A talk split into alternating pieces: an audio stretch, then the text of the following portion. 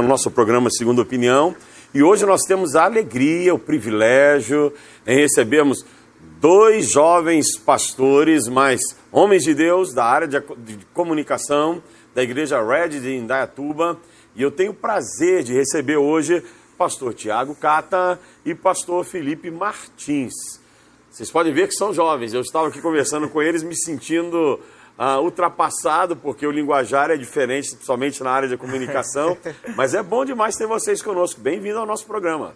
Prazer é todo nosso. É uma alegria, de verdade, compartilhar esse momento com você aqui e com todos que estão também nos assistindo, né? É um privilégio falar sobre comunicação, ainda mais no reino, né? Muito obrigado pelo convite. Espero que a gente possa ter um papo muito... Vai ser um bate-papo gostoso. Então, este é o Tiago e aquele é o Felipe, para ficar mais fácil para você, nosso internauta. E você pode entrar no nosso chat, fazer a sua pergunta, tirar a sua dúvida. Você, pastor, que está nos assistindo também, poderá estar esclarecendo melhor algumas dúvidas que você tenha. Então, entra aí no nosso chat, dê o seu like e vamos partir para esta caminhada nesta noite com essa entrevista gostosa. Eu queria começar esse bate-papo com vocês, pedindo que vocês falassem o que é igreja híbrida. Uhum. Bom, tem se falado muito sobre igreja híbrida, principalmente depois da pandemia, né? E a gente entende que igreja híbrida é a igreja que se preocupa não somente com as pessoas, no conceito presencial, onde nós recebemos a igreja no nosso local, no nosso auditório, no nosso templo, mas também nos preocupamos com as pessoas no meio digital, onde elas estão lá, né, atrás da tela, onde elas estão... acompanhando as nossas atividades, ou na rede social, ou no nosso site, ou no YouTube, como agora muitos estão assistindo nesse momento, né? Então, é a preocupação de fazer igreja presencial e igreja online. Essa visão de igreja presencial e igreja online, ela é passageira ou ela veio para ficar? Eu acho que, na verdade, é um conceito que veio para ficar. Se você olhar para a história da humanidade, a gente está falando de tecnologia, né? As tecnologias vieram para ficar e, claro, muita coisa vem, se atualiza, mas a tecnologia vai continuar se atualizando, né? Então, assim como você tem hoje um notebook, antes você tinha uma máquina de escrever e tal, a tecnologia vai mudando, vai se atualizando e a igreja precisa estar atenta, de fato, ao que isso pode trazer de utilidade, de ferramentas, né? E aí, nisso, a gente tem o conceito de igreja híbrida, né? Do presencial com as pessoas que estão conectadas no online. Vocês, além de pastores, formados em teologia, são também formados na área de comunicação. Uhum. Qual a importância das igrejas entenderem que há necessidade de se ter cada vez mais profissionais de comunicação atuando na igreja? Uhum. Eu sou formado, além de teologia, marketing digital e mídias sociais. Em 2013, numa época ainda que estava conhecendo como usar o marketing digital, né, para alcançar as pessoas dentro da própria igreja. E eu, nos meus estudos, eu lembrei que há muito tempo atrás, anos atrás, por exemplo, a igreja chegou atrasada no rádio. Uhum. Então, não havia investimento em rádio, né? Muitos não achavam que o rádio não seria de uma maneira fundamental para a participação do evangelho e tudo. E perdemos a oportunidade. Sim. E hoje é muito mais caro e difícil entrar no rádio. Depois veio a televisão. E também nós cristãos achávamos que a televisão era coisa do diabo, né? Era coisa de Satanás, era não podia assistir televisão, aquela coisa toda. E o mundo secular abraçou a televisão e, né, disseminou então os conteúdos deles e nós hoje não conseguimos entrar na televisão porque é uma fortuna.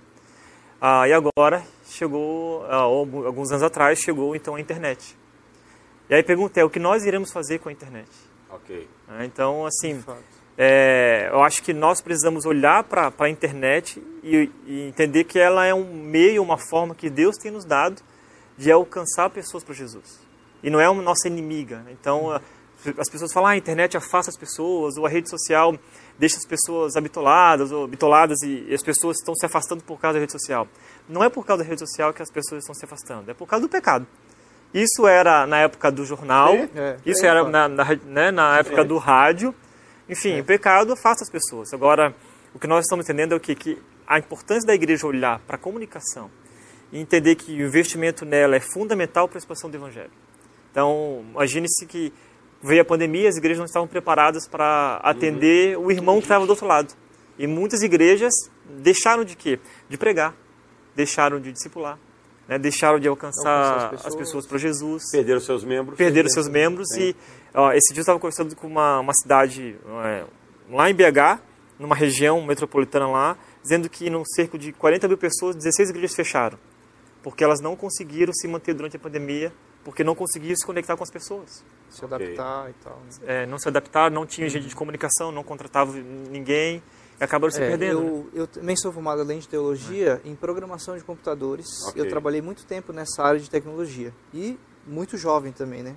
Eu, com 16, 17 anos, já trabalhava com programação, já era cristão, já era da igreja.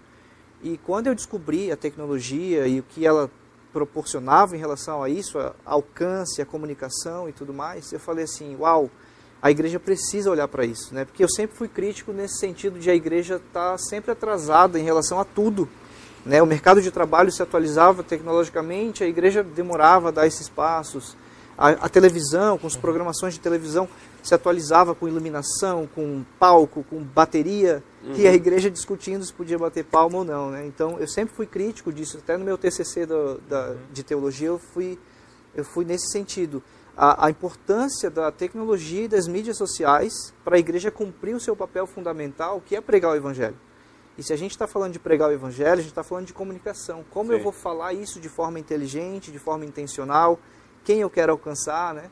E eu vejo que a gente ainda como igreja patina muito, perde muito tempo discutindo coisas que não são importantes, ao invés de estar discutindo e botando força em tecnologia. E é interessante que vocês estão falando um negócio que às vezes a gente não para para prestar atenção, porque perdemos o tempo do rádio, depois perdemos o tempo da televisão, só que a internet é muito mais barata do que rádio e televisão. De fato. E nós precisamos acordar para isso, porque a facilidade que se tem hoje de poder entrar na internet, você lançar a sua igreja, um programa na internet é muito grande. É verdade. Com um celular né, conectado num tripé e num Wi-Fi, você consegue hoje fazer um programa de televisão, você consegue falar, alcançar pessoas que talvez você não alcançaria no seu bairro, por exemplo, né? Então, as mídias estão mais baratas, ainda estão mais baratas. Só que talvez... Ainda estão. Bem. Então, a gente não sabe até quando, né? Mas, de fato, hoje é muito acessível a gente ter canais, ter vários meios, tanto de produtos nas mídias sociais, quanto de streaming, alcance, tudo está crescendo muito rápido. Mas a gente também não sabe até quando isso vai ser do jeito que é hoje, né? Então... Uma coisa que a gente sempre gosta de conversar lá é a questão da forma e a essência, né? Sim. Okay. Então, a essência a gente não abre a mão, que é o quê? É falar do Evangelho. Né? Bíblia. Agora, a forma... Durante os anos que vão se passando, a forma que a gente comunica o Evangelho, isso vai mudando. Então, antes a gente não tinha pequeno grupo online, células online, ou discipulado online. Não existia, não parece que não passava na cabeça que isso daria certo, né? Veio a pandemia, o que você faz? Fecha pequenos grupos, não faz discipulado online, e aí vem o Meet, vem o Zoom, as pessoas começam a se descobrir, né? Então, lá na nossa igreja mesmo, a gente está 1 ano e meio fazendo pequeno grupo online. Pessoas se conectando durante todos os dias da semana e, assim, pessoas que nunca tinham pensado em abrir um Meet da vida lá, um Google, né, um Zoom. Tá abrindo. Não, todo mundo... Já ambientado, já tá craque, trocando o fundo da tela. Trocando o fundo da tela, estão brincando um pouco com isso. Então, e as pessoas continuam sendo discipuladas, continuam sendo ministradas, só mudou a forma. Agora não é mais presencial, agora é online. Mas é isso que eu falei, porque os membros da igreja, no trabalho, eles estão acostumados com isso. Eles sabem, eles mexem com tecnologia, eles precisam fazer transações, eles sabem usar tecnologia. E para a igreja a gente... Não passa para trás às vezes. Né? Você sabe o que é interessante? Eu conversava isso recentemente com um grupo de pastores amigos meus. Até 2 anos atrás, se eu ministrasse ceia virtual, eu seria extirpado da igreja. Recentemente eu comecei a fazer culto de unção virtual, ou seja, você pega o óleo na sua casa, eu de cá oro, consagra aquele óleo e você mesmo se unge. Seria um escândalo. E nós estamos descobrindo que não, que é a igreja se adaptando às necessidades... Da sua época, né? Da sua época. Da realidade. E nós estávamos falando sobre isso, inclusive, na questão de missões. Quanto tempo faz que vocês estão trabalhando com a questão... da transmissão dos cultos e programas na igreja de vocês, na Red? A Red tem 9 anos de idade, é uma igreja nova. Ela nasceu já com o DNA dela formado ali dentro dela, já a comunicação da igreja. Ah, bacana. Então, assim, desde o início, por exemplo, não tinha transmissão de culto ao vivo quando a gente abriu a igreja, mas tinha gravação das pregações. Então, gravava no domingo, na segunda editava e já postava no YouTube, né? Com o YouTube, foi trazendo pessoas para a igreja. Então, o pessoal assistia a mensagem, onde que é essa igreja? Vai lá em Indaiatuba, não sei o quê. Então, a igreja foi crescendo. Então, a igreja foi plantada com 30 pessoas, hoje alcança 2.500 pessoas na nossa igreja. Né? Presencialmente, é. Presencialmente. Então, em 9 anos, é. Presencialmente. Online, a gente ainda não tem... Não, no online esse número... É muito maior, né? Esse número... É, porque dizem... Há um cálculo que é feito que para cada... acesso, multiplica-se por 3. É isso aí. Tem isso, é o cálculo que é feito. É, então a gente tem às vezes 2.000 pessoas assistindo uma pregação, teve dias que foram mais, né, menos, enfim. Mas assim, a gente sempre investiu muito na comunicação e com coisas que não precisassem muito recurso. Por exemplo, nós investimos muito em fotografia. Então, antes da pandemia mesmo, né, com os cultos presenciais, a gente investia nas fotografias com uma intenção de passar aquele sentimento que nós estávamos, naquele momento, tendo aquela experiência no culto presencial. Investimos muito em stories, em rede social, em artigos, em vídeos, né? Em programas, principalmente na pandemia, nos abriu assim, um leque de tirar os sonhos do papel e colocar ele em prática. Então a pandemia nos proporcionou isso, né? Nos empurrou. Tiago, eu acho interessante o que você está falando, porque eu sou de uma geração, a gente falava sobre isso. Eu tenho 36 anos de ministério pastoral, mas tenho 57 anos de igreja. Que eu nasci e fui criado na igreja. Então, eu sou da geração do megafone. Sim. E que nós fazíamos evangelismo em praça pública com megafone. Depois foi levando uma caixa de som e tal, e depois era o evangelismo pessoal, que você ia... Mas você viu que você foi mudando a forma. Exatamente, mas aí que eu quero chegar. A essência foi a mesma. É aí que eu quero chegar. Parece que a igreja hoje está com medo de entrar na área... Da internet, esquecendo-se da sua história. Exato. É isso aí. Que hoje o evangelismo não é mais pessoal, até porque as pessoas não querem ser abordadas na rua por causa da pandemia. Você dá um folheto, a pessoa joga o folheto fora. Ou nem pega o folheto. Nem pega, exato, por causa da pandemia. É isso aí.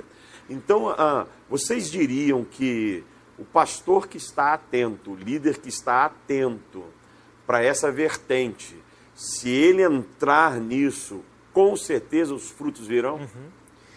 Eu digo que com certeza por causa da mensagem que a gente carrega. Sim, óbvio. Então isso é de fato. Agora, estrategicamente falando, no contexto que a gente vive, é o canal, é o meio. Se a gente for usar um canal e um meio que não é dessa época, não vai ter alcance. É simples. Vamos usar o seu exemplo, né? Eu vou pegar um caixote, isso. Vou aqui no centro de Campinas, exatamente. Subo e começo com o megafone a gritar, né? Se convertam, Jesus ama você, não sei o quê. O que as pessoas vão dizer? Que cara louco. Primeiro que você tem que ter autorização, não sei se você sabe. Você tem que ir lá na secretaria e pedir autorização. Se conseguir a autorização, né? E que no tempo de pandemia você vai gritar para ninguém, porque as pessoas não estão na rua. Exatamente, elas não estão em casa, estão, né? Enfim, então, de fato, na verdade, isso é uma questão que sempre me chamou a atenção por causa disso, que a igreja ela demora muito a perceber e, de fato, aceitar as mudanças que ela precisa fazer para não deixar de pregar o evangelho a qualquer hora, a todo tempo. Né? E até uma frase que eu sempre repito lá, que a igreja, ou as pessoas que elas não pensam em comunicar o evangelho de forma inteligente, de forma assim, a comunicar para a sua época, elas estão menosprezando até a mensagem do evangelho. Porque a gente está tratando de qualquer jeito, ou de um jeito que se tratou no passado, e não mais do jeito como a gente precisa pensar e tratar hoje. E olhar para o seu contexto cultural também, né? Eu tive uma surpresa, eu confesso a vocês, que quando entrou a pandemia, nós vimos o nosso mapa de pessoas assistindo o nosso culto e descobrimos que nós viramos uma igreja internacional. Olha aí. É isso aí. Porque viramos uma igreja internacional. Eu tenho gente na África que nos assiste, no Peru, nos Estados Unidos, no Canadá. Outro dia vimos lá um acesso da Bielorrússia. Olha só. Entendeu? Então, é aquela visão que nós falávamos. É a hora dos pastores abrir a mente, porque... A igreja não vai fazer se o pastor não comprar ideia. Exatamente. Olha, eu sou consultor lá do Instituto Haggai. Ok. Né, do Haggai. Ok. E aí o Haggai fazia suas consultorias, o curso deles presencialmente. Veio a pandemia e veio uma discussão muito grande. Será que o Haggai conseguiria fazer o curso online, sim ou não? E resolveram fazer. E assim, foi um sucesso, né? Desde que começou a pandemia, foram 4 cursos, se não me engano, online. E a gente deu consultoria para pessoas que estavam na Indonésia. E que em lugares que no presencial não conseguiriam fazer o curso. Okay. Mas através do meio digital, sim, porque ele consegue entrar no quarto dele lá, abre o computador e consegue aprender sobre liderança, né? Sim. Sobre evangelismo. Então, descobriu assim que lugares que talvez você nunca poderia falar de Jesus para alguém, o evangelho está chegando por causa da internet. Agora, deixa eu trabalhar uma coisa aqui que um dos nossos internautas colocou para a gente aqui no chat, a Maria José Aguiar. Um abraço para você, Maria José. Beijo. A Maria José é nossa amiga e ela fala algo que é muito verdade sobre a questão do pessoal da melhor idade, da terceira idade. Sim. Eles estão em dificuldade tremenda com tecnologia, e não só eles, quem está um pouquinho abaixo também, de vez em quando tem, porque hoje a tecnologia ela é muito rápida nos seus processos de transformação. Como igreja, como eu faço para trabalhar isso? Precisa existir uma educação digital, é o que hoje tem se falado muito, né? Então o Brasil ainda, por mais que a gente olhe a internet e ache que todo mundo está acostumado com ela, não é bem assim na forma prática. Então, existe um meio de educar realmente as pessoas digitalmente, né? Então, explicar. Uma das questões é onde você vai focar? Eu vou trabalhar no YouTube. Então, eu vou ensinar as pessoas da minha igreja em como se conectar no YouTube de uma maneira prática, simples.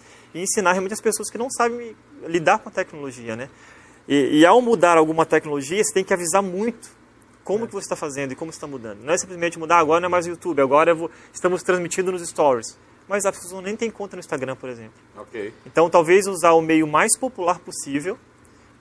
A gente tem uma estatística de que, por exemplo, o Facebook, que muita gente fala que o Facebook às vezes está morrendo. Mas, na verdade, para a nova geração, o Facebook está morrendo. Mas para a geração acima dos 40 anos de idade, é ainda a rede mais utilizada. Sim, sim. Então, assim, a minha mãe, a minha tia...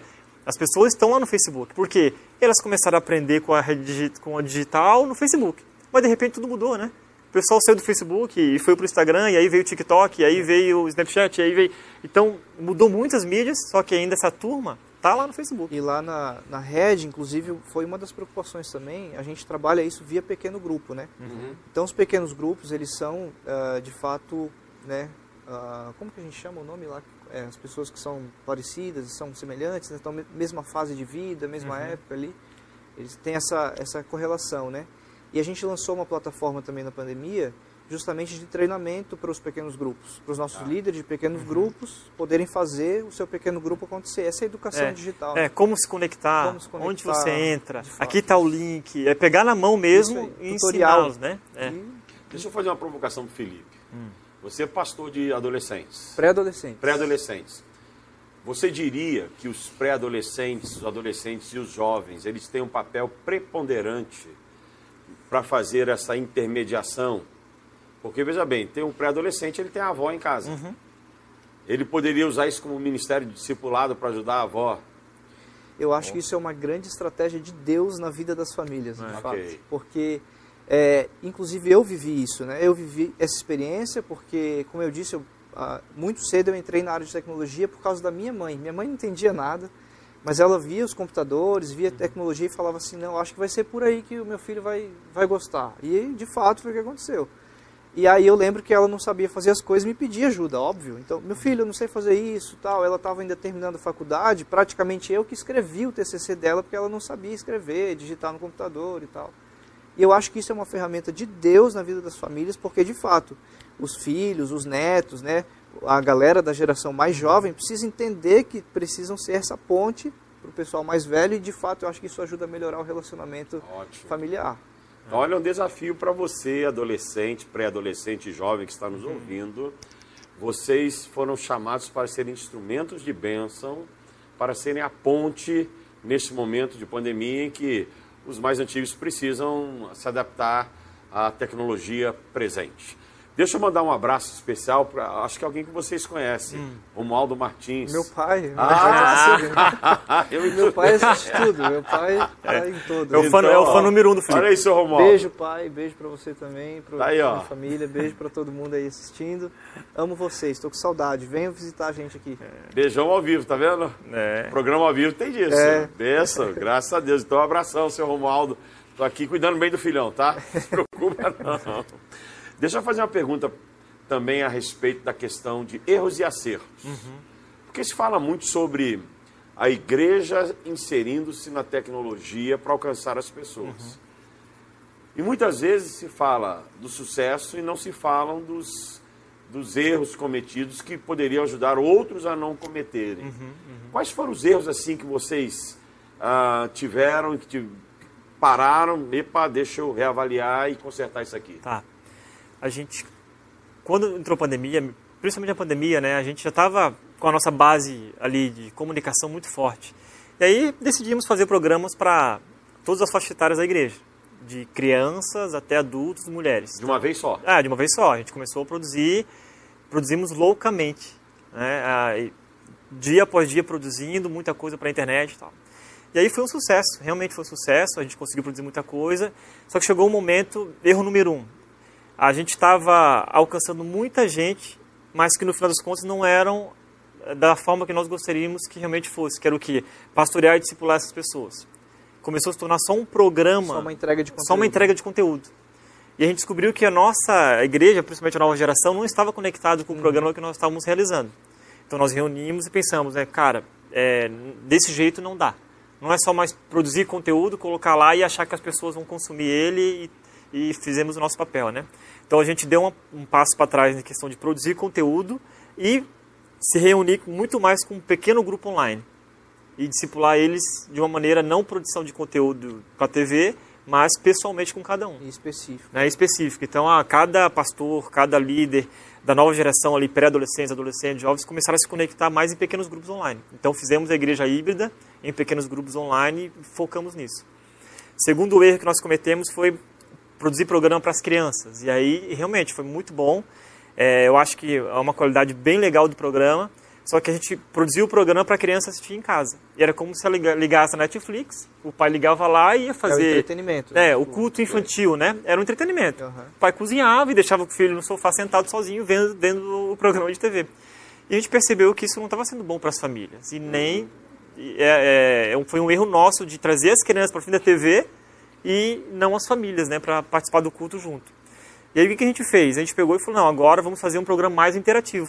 Então, reunimos lá a equipe, teve uma ideia de que a cada 3 ou 4 minutos do programa, a família precisa dar um pause no programa lá no YouTube, e aí orar com o filho, pegar a Bíblia e ler junto com o filho sobre a lição que estava falando ali sobre o apresentador. Então, teve mais uma interação entre, então, o híbrido, né? Olha que legal, né? Uhum. Então, teve o digital e o presencial ao mesmo tempo. Então, eu tenho uma filha de 4 anos. E foi exatamente isso, a experiência que eu tive com a minha filha foi isso, né? Agora, a minha filha não assiste mais o culto sozinha, nós fazemos o culto juntos em família. Uhum. Então, ela está aprendendo junto comigo, que é o meu papel ensinar a minha filha sobre Deus, e não o papel da televisão ou do programa, e nem da igreja. Mesmo que seja cristão, nem da igreja. É o meu papel como pai, né? Da família. Então... O Tiago, é interessante porque o nosso internauta, o Joilton Pereira, ele diz o seguinte, tivemos que nos adaptar por conta do isolamento. Penso que as congregações também podem se adaptar oferecendo cursos online para que possamos nos manter focados nos ensinamentos cristãos. Uhum. É exatamente isso que você está falando? Uhum. Essa questão da igreja não só produzir o material, isso. Mas oferecer algo mais interativo, mais construtivo. É, porque senão você só vira mais uma entrega de conteúdo, né? E aí a gente não pode descansar nisso. Ah, fiz o meu papel, estou entregando conteúdo. Mas ser igreja, e ser igreja híbrida, né? Esse é o grande desafio, na verdade. Quando a igreja, por exemplo, voltar 100%, eu sei que tem um público lá, na internet, que ainda vai continuar. Então, como que eu vou continuar sendo igreja na vida dele? Não é só uma entrega de conteúdo, mas não, eu preciso cuidar dele, né? Existe uma pressão muito grande, né? Nessa época que a gente vive disso, né? Você precisa criar conteúdo, precisa ser constante e tal, e aí a gente acaba saturando de conteúdo, mas é um conteúdo que não é intencional. É apenas um conteúdo que a gente cria por causa que existe uma demanda, né? E a gente acaba, de fato, perdendo o nosso foco daquilo que é o principal. Então, por exemplo, no meu caso lá, a gente teve a situação com os pré-adolescentes, a gente criou o programa de pré-adolescentes, foi excelente, a nível de programa, do que tinha, os quadros, era maravilhoso, só que eu conectava com 30%, 40% do meu público ali. Os demais era muito difícil e não conseguia conectar. E o que a gente fez? A gente migrou para os pequenos grupos online, que já foi muito melhor. Depois que a gente viu que os pequenos grupos online também estavam perdendo ali a atenção principal, E claro, isso é um trabalho de ida e volta. A gente sempre com feedback com os pais. Os filhos estão conectando, como é que está sendo, como é que vocês estão achando. E a gente recebe o feedback. Então, a gente mudou 2 ou 3 vezes, porque a primeira vez o programa funcionou, ok, mas ele depois vai deixando de funcionar. A gente muda de novo, porque a gente tem que atingir o nosso foco, nosso objetivo, que é alcançar os pré-adolescentes. Se existe uma palavra na comunicação que tem que sempre estar no nosso vocabulário, é repensar. Repensar. Okay. O tempo todo a gente precisa repensar. Será que a forma que eu estou produzindo e alcançando a minha igreja no online está correta? Está alcançando? Se não, a estratégia está correta? Se não, vou repensar. E dá trabalho, porque... Quando a gente está falando de pastoreio e cuidar de vidas, dá trabalho. Não tem como você, só criei conteúdo, está lá, acessa e Deus te abençoe. Okay. Não é assim que funciona, né? Então, lá no Ultrapix, que é o Ministério de Pré-Adolescência que eu cuido lá, de fato, quando a gente viu que o pequeno grupo online já não estava funcionando, por quê? Porque de segunda a sexta eles já ficavam em sala de aula online o dia inteiro, então saturava mesmo. E aí chegava na quarta-noite, ainda tinha mais o pequeno grupo online e tal, enfim... O que a gente fez? Mudou, a gente criou a noite de jogos. Só que a noite de jogos era um nome que a gente chamava eles para um discipulado, uma competição bíblica, estratégico. Porque, de fato, eu precisava alcançar aqueles pré-adolescentes e pastoreá-los. Agora, recentemente eu assisti uma entrevista, eu acho que vocês devem ter assistido também, me fugiu o nome do entrevistado, no Summit. Do Craig Groeschel? Não. Foi com o Craig Groeschel. Tá. Ele estava entrevistando um pastor dos Estados Unidos, desses mais novos que... Ele lançou a plataforma também, Igreja Híbrida e tudo mais. E ele falou algo muito interessante, que aquilo me chamou a atenção. A grande crise hoje de muitos pastores é... Ah, mas eu não tenho dinheiro para comprar uma câmera, comprar uma estrutura e montar uma estrutura. E ele disse o seguinte, comece com o que você tem. Fala um pouquinho sobre isso. O comece com o que você tem. Tá. Eu acho que todo mundo tem um celular na mão, acho que antes de começar pensando no que ou no como, a gente gosta muito de falar do porquê. E aí a gente, o tempo todo, essa palavra está no nosso vocabulário lá na igreja. Por que eu preciso ter uma igreja online? Okay. Porque não adianta, porque assim, me diz como, me diz o que, quais são as ferramentas. Você, por que você está entrando? Por que você tem isso? Você está querendo entrar porque todo mundo tem, você é o único que está de fora? Não. Não, porque eu sei que eu preciso entregar a mensagem de Jesus através do online. Beleza, agora, o que você tem na mão? Eu tenho um celular, eu tenho uma internet, eu tenho uma mesa de som, porque toda igreja tem uma mesa de som. Sim. O que toda igreja tem? Uma mesa de som, microfone, iluminação e um celular. Simples, no celular você pode conectar, pode... E uma das questões é como que eu entrego, essa é uma pergunta também, eu entrego o conteúdo de uma forma excelente, não tendo recurso financeiro. Então, eu sempre aconselho as pessoas a fazerem talvez um programa um programa pré-produzido, porque eu posso gravar um áudio bem feito, por exemplo, um podcast. Explica para alguns mais novos o que é um podcast, porque se fala muito sobre podcast e muitas vezes o pessoal... da minha geração, fica a perguntar, mas o que é um podcast?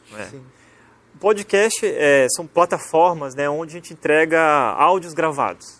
Então, basicamente é isso, de uma maneira bem simples de explicar. O Spotify um podcast? O Spotify uma plataforma, o Deezer é outra plataforma, a Apple Podcast foi a pioneira, outra plataforma, Google, o Facebook está lançando agora também uma outra plataforma de podcast, são áudios gravados.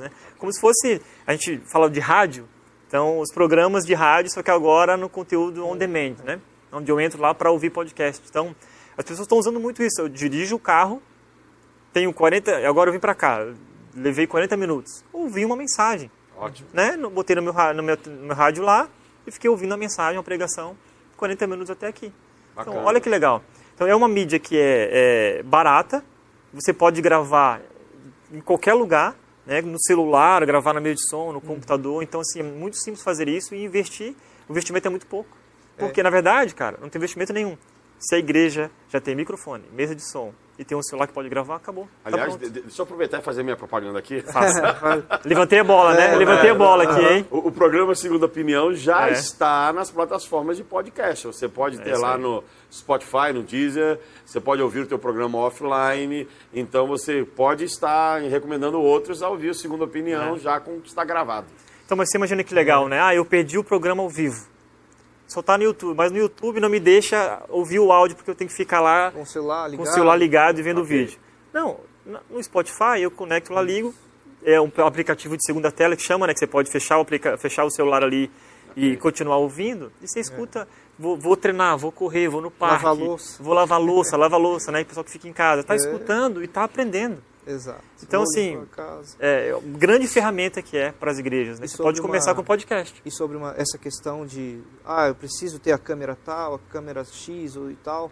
Tem muita gente que gosta de falar isso, mas não sabe nem usar direito o equipamento que já tem. É isso aí. Então, o que eu costumo dizer é isso. Se você tem um celular, por mais simples que seja, aprenda a usar o seu celular, a levá-lo ao limite.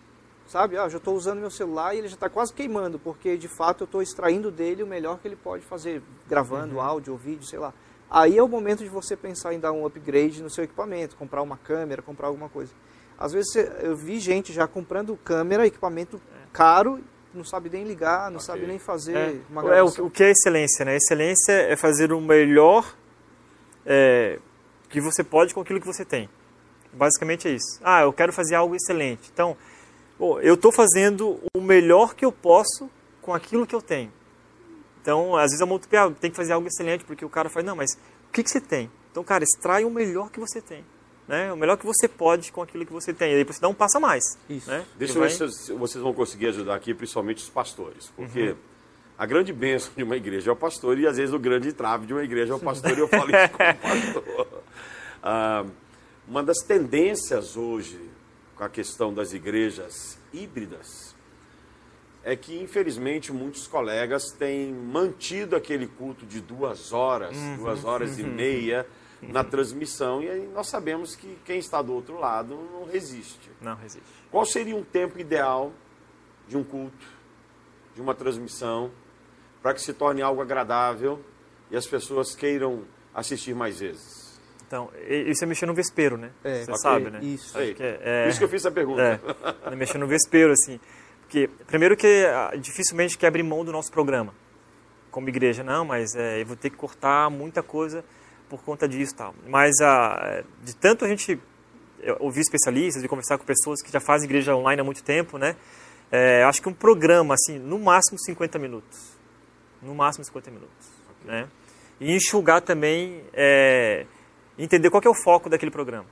Do culto, né? Qual que é o foco daquele culto online? Falando de um programa semelhante culto online, né? Falando de um programa para nova geração ou qualquer outra coisa. Não, estou falando do culto mesmo. Do culto. Então, o culto online, assim. Então, por exemplo, lá a gente começou transmitindo o culto integralmente, lá no início da pandemia. Depois descobrimos que se você pastor, entrar no YouTube lá e ver os dados de como as pessoas se conectam e onde vai caindo, né, o engajamento, porque o YouTube entrega tudo, né? Sim. Entrega o tempo de engajamento, o tempo analítico.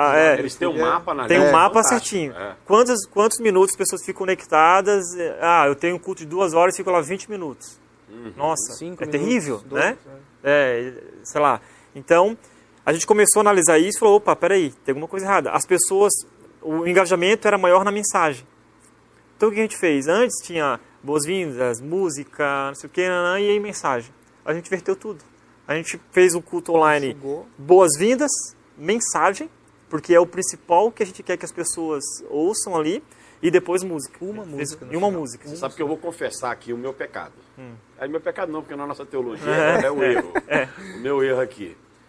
Nós descobrimos com a questão da pandemia exatamente esse fator. Que quando você faz um culto muito longo na transmissão, os crentes entram em off, literalmente em off. Sim. Mas quando você faz um culto enxuto e descobrimos que nós fazemos muita coisa nos cultos que poderiam ser expurgadas, as pessoas elas ficam mais sintonizadas, mais presentes. Sim. Então aquela coisa, canta-se 4 cânticos e a palavra, que é adoração e palavra. É isso aí. Essa é a essência do culto. Então vocês diriam que os pastores devem prestar bem atenção nesse fator. Eu acho. O culto presencial, ele entrega uma outra experiência. O culto online é diferente. Exato. Então, é isso que a igreja híbrida se propõe a repensar, né?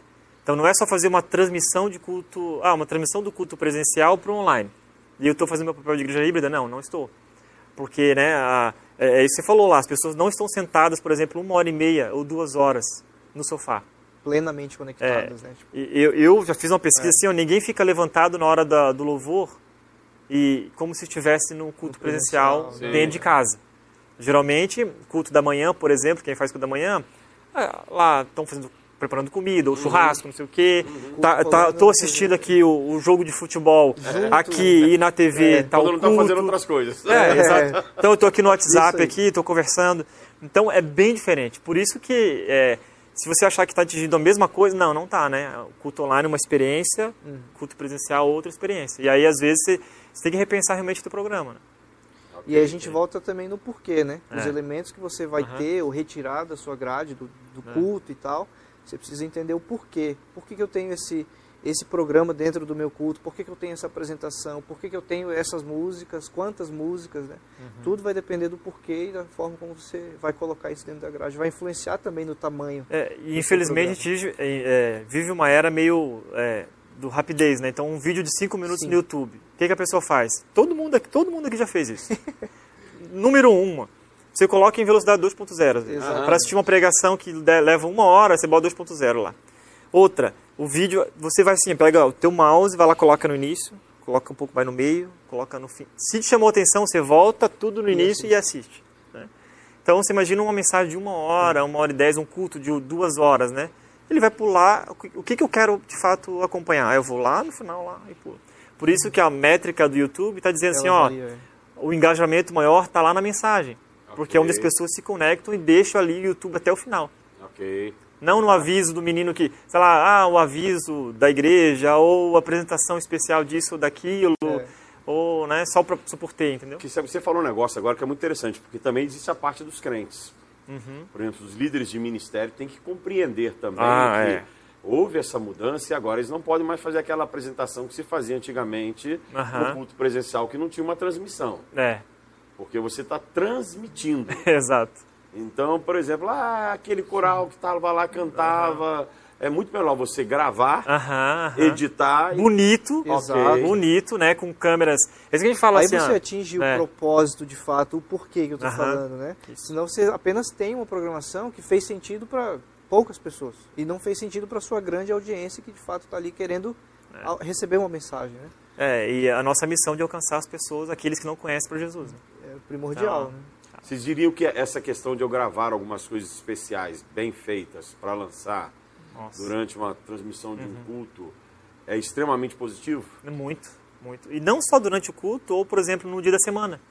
Você fazer uma propaganda, você grava um coro, com 2, 3 câmeras, grua, faz um negócio especial aqui, ó, gente, terça-feira vai ter lá a música nova que o coro acabou de gravar. Olha que legal isso, né? Okay. Você vai alcançar mais um dia da semana com o seu público.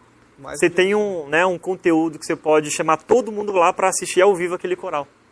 Em estreia, e vai alcançar muito campanha, mais gente do que alcançaria naquele culto domingo, com um monte de coisa acontecendo, né? Que acaba se concorrendo, né? Sim. Porque hoje a igreja que não tiver atenta à questão da tecnologia, ela vai sair perdendo, porque a concorrência hoje se tornou mais acirrada. No sentido de você ver muitas igrejas com excelente material e outras que poderiam ter um excelente material, mas pecam por não saber nem fazer a leitura do momento. Pecam porque, eu vou continuar fazendo aqui meu culto. O pessoal assiste do jeito que eu estou fazendo. Não, e as pessoas, elas sabem se você está fazendo algo com excelência, né, ou fazendo com amor, ou só fazendo por ter, né, só por fazer.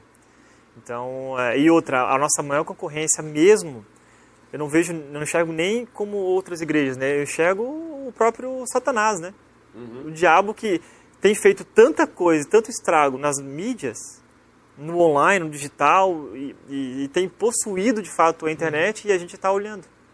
Nós vimos, então, inclusive, de uma grande rede de fast food aí, que ela lançou recentemente, deu um revetado, nem vou falar o nome dela, não vou fazer propaganda para ela, não. Não me recuso fazer propaganda para ela. Mas o inimigo realmente usando da tecnologia para se infiltrar nos lares... e deturpar a ideia das nossas crianças, principalmente. Quer ver a minha crise, né, Felipe? Eu até conversei contigo sobre aquelas séries lá do Netflix. Sim. Minha crise é, eu entro no Netflix lá, ou Amazon, todas essas plataformas que estão muito famosas agora, né? Disney, enfim. A gente entra lá e vai buscar algum conteúdo para minha filha que tem 4 anos, por exemplo. Eu entro em crise. Mas por quê? Não existe nenhum conteúdo cristão excelente que está lá dentro dessas plataformas. Só... É um espaço aberto que está ali esperando, clamando, assim, por favor, cristãos do mundo, igreja, né? Levante. Produzam algo de excelência. Apesar que agora nos Estados Unidos parece que está surgindo um centro cristão só de produção de filmes e material. É, teve aquela época lá do Desafio Gigante, né? De filmes, isso, sabe? De filmes, mas assim, quantos por cento, né? É, não, é muito pouco. A gente apanha pouco, feio, pouco, entendeu? Pouco. Então seria fundamental até as igrejas se unirem nesse aspecto. Imagina. Imagina que programas de relevância, né? De conteúdos excelentes, inteligentes, não só algo evangeliquez, algo só para dentro, mas que se estivesse nesses programas on demand da vida, onde eu me conecto lá a um assunto sobre saúde mental. E alguém que está falando sobre saúde mental é cristão, fala onde que a verdadeira, né, está na Bíblia, está uma palavra que vai de encontro com o coração daquela pessoa, né? Eu acho que é algo incrível. Só que a gente está deixando de lado, né, tudo isso. Pena que o nosso programa está chegando no finalzinho. Passou rápido. Passou rápido. É, deixa eu fazer uma pergunta para vocês, porque como nós temos vários pastores nos assistindo, e vários líderes de ministério e tudo mais... se eles quiserem entrar em contato com vocês, basta acessar os links que nós vamos colocar aqui na descrição do programa, perfeito. Aí, se quiserem levar vocês também para fazer um bate-papo, ou se quiserem conhecer a Red, podem conhecer a Red. Pode. O legal é poder colocar lá o youtube.com/igreja-red, que eu acho que é legal, que lá tem nossos conteúdos em vídeo, né? E também o Instagram lá, /igreja-red. A gente tem produzido bastante coisa legal lá também. Tá. E a gente também tem um conteúdo de apoio para igrejas dentro do Red Criativos, que é a nossa equipe de comunicação. Ali a gente disponibiliza tudo que a Red produz de mídia, de vídeo, design gráfico. Chama-se Criativos.red, que é uma plataforma como a do Open.Church, lá do Craig Groeschel, uma plataforma para pastores e líderes utilizar todo o nosso material de design gráfico, conteúdo e utilizar nas suas igrejas. Ou como referência ou para usar mesmo nas suas próprias igrejas, estudos e por aí vai. A última pergunta que não quer calar e que me fizeram quando eu anunciei que teríamos o programa da igreja híbrida dos irmãos do Departamento de Comunicação da igreja Red. Explica para os nossos internautas o que é a igreja Red. Pode explicar. O nome da igreja é Igreja Batista Redenção. Né? A igreja nasceu assim com esse nome. Só que pegou Red por quê? Porque Red é a abreviação de redenção. E aí a logo vermelha, porque o sangue de Jesus é vermelho. E aí o que mais se popularizou foi só chamar Igreja Red. Então hoje todo mundo conhece só por Igreja Red, né? Quase ninguém sabe que é a Igreja Batista Redenção. E é um nome híbrido, Igreja Batista Redenção, Igreja Um nome Red. Que serve para quem é cristão, que é Igreja Batista Redenção. Mas também para os de fora, Igreja Red. Eu quero saber mais um pouco sobre essa Igreja Red. Fantástico, bacana. Tiago e Felipe, obrigado. Muito obrigado. Foi uma benção esse bate-papo com vocês. Prazer estar aqui. Sei que vai produzir muitos frutos, principalmente para quem está nos ouvindo, porque essa mensagem fica gravada. Legal. E com certeza eu acho que daqui a algum tempo nós vamos trazer vocês de volta para nós fazermos uma atualização, já que a tecnologia é extremamente atualizada. Pastor, deixa eu falar uma coisa, que eu me comprometo a falar sempre onde eu vou, sobre uma plataforma chamada TechSoup Brasil. TechSoup Brasil, S-O-U-P. Tech, né? T-E-C-H-S-O-U-P Brasil. Que é uma plataforma que ajuda igrejas ou instituições sem fins lucrativos a se posicionar no Google. Eles dão $10.000 por mês para que o teu site esteja lá no topo número 1 lá de buscas, né? Fantástico. Então, isso é de graça. Eles, além do Google, te dão Office, 10 licenças de Office de graça, pacote do Office de graça, 50% da Adobe Premiere, várias situações, Zoom, 50% no Zoom também. Fantástico, essa informação nós não tínhamos. Não, eu sei disso porque... e aí eu me comprometi com... É pouco divulgado ainda. Pouco divulgado. E eles, as empresas, todas essas grandes empresas, eles têm uma cota de doação, né? Então, assim, você entra lá, coloca lá o teu estatuto, faz o teu cadastro e aprovando você consegue todo esse benefício que o Google te dá. TechSoup Brasil. Brasil com S ou com Z? Com S. Com S, porque americano... pois é.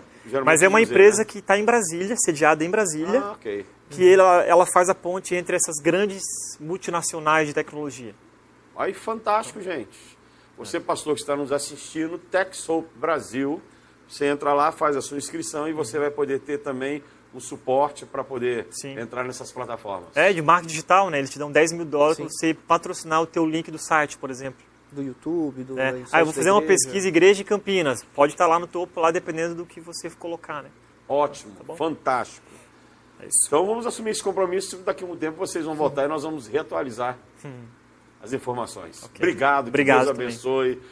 Que Deus continue usando vocês nesse ministério fenomenal, que é o ministério atual da igreja. A igreja tem que partir para isso. Continue capacitando vocês cada vez mais. E que vocês continuem sendo esse instrumento, esse braço de bênção que vocês são. E que Deus nos use nesse novo momento da igreja híbrida. Amém. Muito obrigado. Obrigado a todos aí. Obrigado.